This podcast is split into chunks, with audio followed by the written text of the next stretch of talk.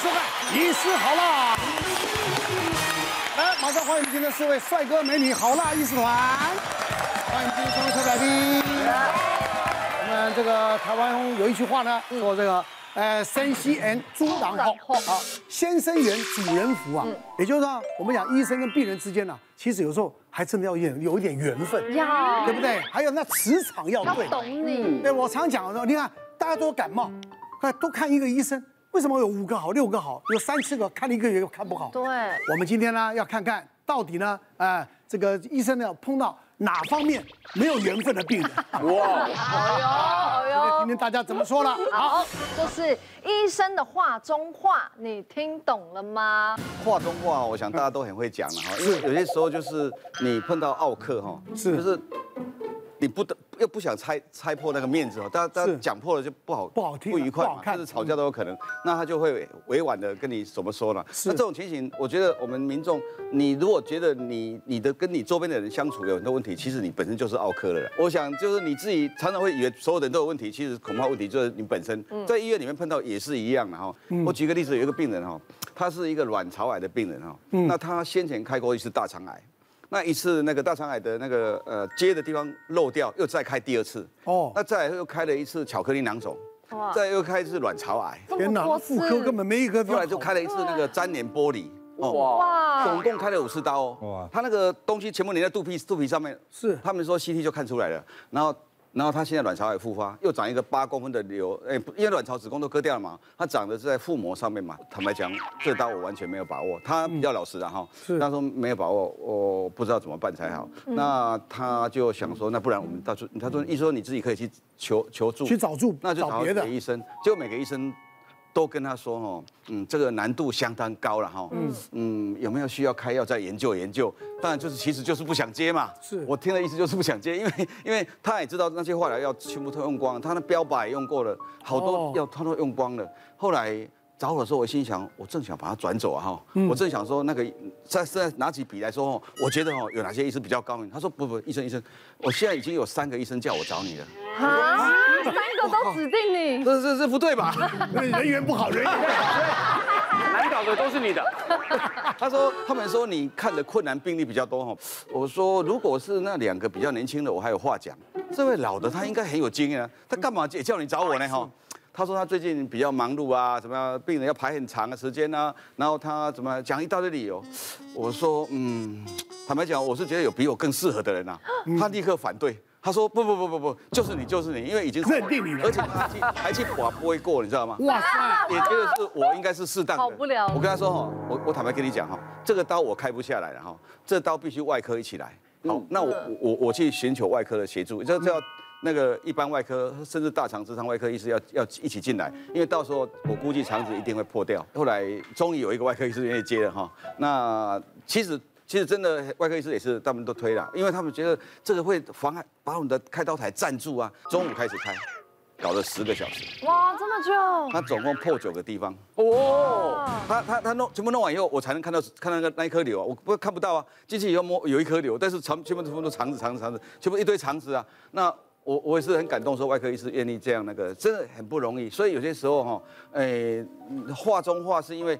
每个人都不太想接啊，有些时候像这个情形，他是不是他的人也很差，人家把他推走，是是。难度很高，难度高。那有些时候是你自己那个人家觉得你就派替讨哎哈，就一直想把你推走，这个也是也是有可能。但他应该也知道这个风险呐，对，他知道，他知道大刀大刀的风险。不，他他还要求说，上次大肠癌已经做了一个造造口。啊，这是要能不造口？我说这我没办法把打包票，这要外科来决定。真的很多事，我说他已经变了医生了。对对对，他他也都懂了，太内太内行了，太内太内行了，太内行了。有一次，有一个大概快七八十岁的老先生，他从屏东哇气喘，早上好像搭了非常早的一班车，要听说是要从屏东先搭火车，然后想办法到左营，再上搭上高铁，再来台北，再想办法到我们的医院来说。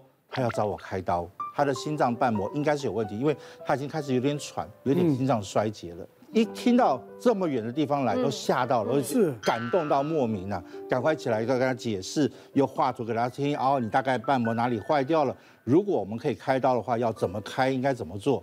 但是你不能在台北开啊，因为开完这个心脏的手术太远了，你家人的照顾，你后续的往返，你还有很多很多的东西要去做。那不是说只有台北会开这个刀，事实上南部也很好。对啊，但老人家说 no，我我就是就是要要要你崇拜你。对，但是我就问他旁边的孩子，孩子是其实你可以看到孩子是孝顺的孩子，嗯，但他有一点点小无奈。他说我爸爸就是要来，你看喘成这个样子，还是要上来这个地方，那我们只能一大早陪他来。所以我就一直跟他解释说啊，不不用担心，南部有很多很好的医院。我说我可以帮你介绍，我那边有同学有同事。他说不行，我算过了，要往北北哇哇往北走，往北哇哇，但是。以良心来讲，我认为我可以帮他开。东往南只能到到菲律宾的。对，更远更远。对，我是说你有没有再算算，是不是再再往？不是，但不管怎么讲，我的想法是说不应该帮他的忙。如果帮他是可以帮他，但是后续会很多麻烦。照照人家后续要再追踪上来的话，会很非常麻烦。所以我一直在跟他解释解释，解释到最后我说啊。你找我的老师，我的师傅在南部的什么地方？那那也是从屏东再往北一点点，应该就够了，不需要再再往上面去。所以劝了很久很久之后，但病人解释完了后，后来勉强的要要离开了。我们已经花了很多时间出诊嘛，花很多时间。但你内心还是很感触很多，你是觉得非常的感动，有人这么相信你哈。我说找我的老师，他很高兴啊。我说这是我的师傅，他做的会更好。那我再跟他讲说，难得来台北，要不要去一零一逛逛？我介绍一个很好吃的地方，休息一下，晚一点再回去，或是休息一天，明天会再回南部。他说不，看完门诊。我就要赶快回回家了，嗯，又要同一条路再回去，可能到晚到到家应该会很晚了。其实我们在这边就是想告诉大家医学的知识，那真的需要我们可以给你建议，但是真的需要在哪里就近做治疗才是最好的做的。好，我到现在我都觉得说，其实台湾的医疗基本上。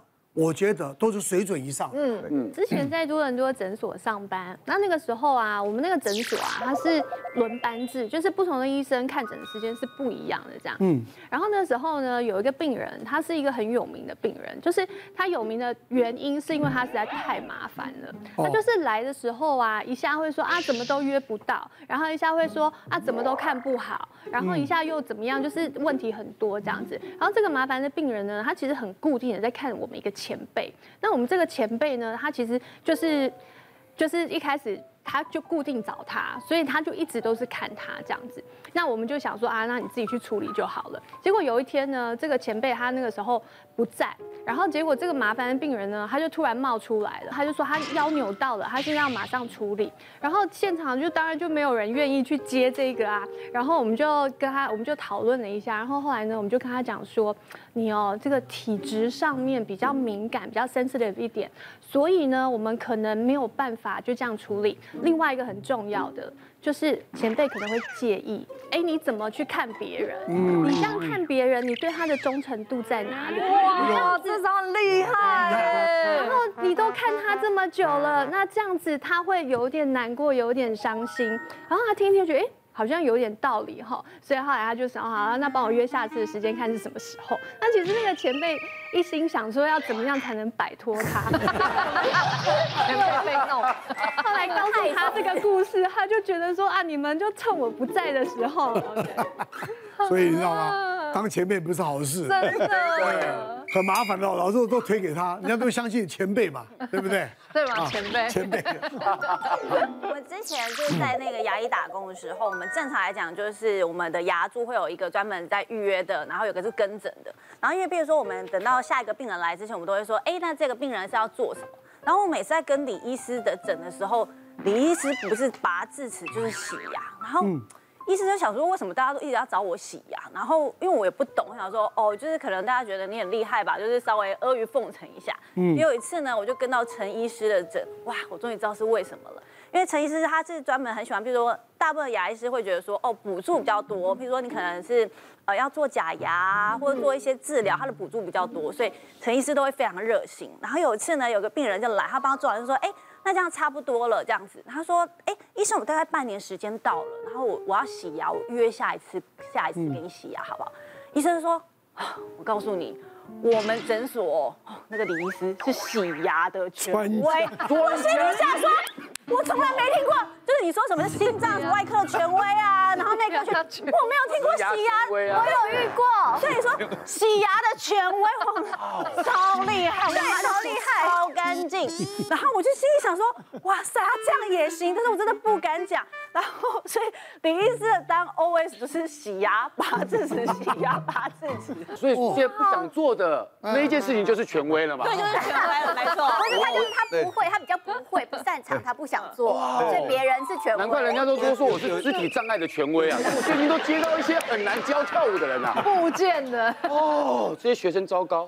别忘了订阅我们 YouTube 频道，并按下小铃铛，收看我们最新的影片。想要看更多精彩内容，快点选旁边的影片哦。